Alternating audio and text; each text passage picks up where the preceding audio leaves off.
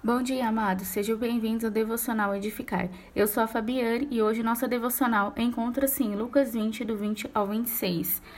Então esperavam que eles dissessem alguma coisa que pudessem ser denunciada ao governador romano, como razão para que este o prendesse. Assim mandaram espiões, fingindo ser homens justos. Estes disseram a Jesus: Mestre, nós sabemos que o Senhor é um mestre sincero, fala sempre o que é certo e que não mostra parcialidade, mas ensina os caminhos de Deus conforme a verdade. Agora diga-nos: é certo pagar impostos ao governador romano ou não? Jesus percebeu o fingimento deles e disse: Mostre-me um denário. De quem é este retrato que está nele? E de quem é o nome? Eles responderam: De César, o imperador romano. E ele lhes disse: Então entregue a César o que é de César e a Deus o que é de Deus. Assim falhou a tentativa de confundir Jesus diante do povo, maravilhados da resposta deles, ficaram calados. Nesses versículos relata mais uma tentativa dos mestres da lei em achar alguma falha em Jesus. Eles sempre tinham uma estratégia para isso.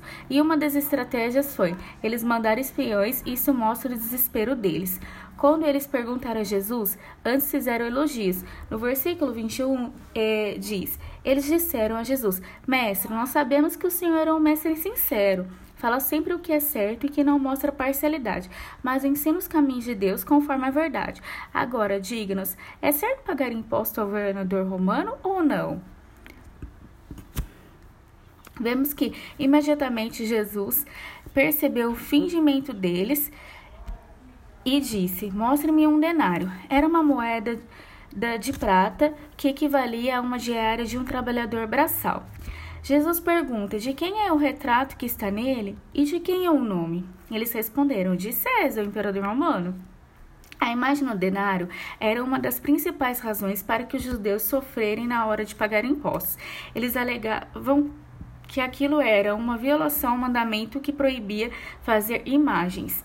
Na mente de muitos, alguns eh, de muitos deles é, correspondia a uma grave idolatria.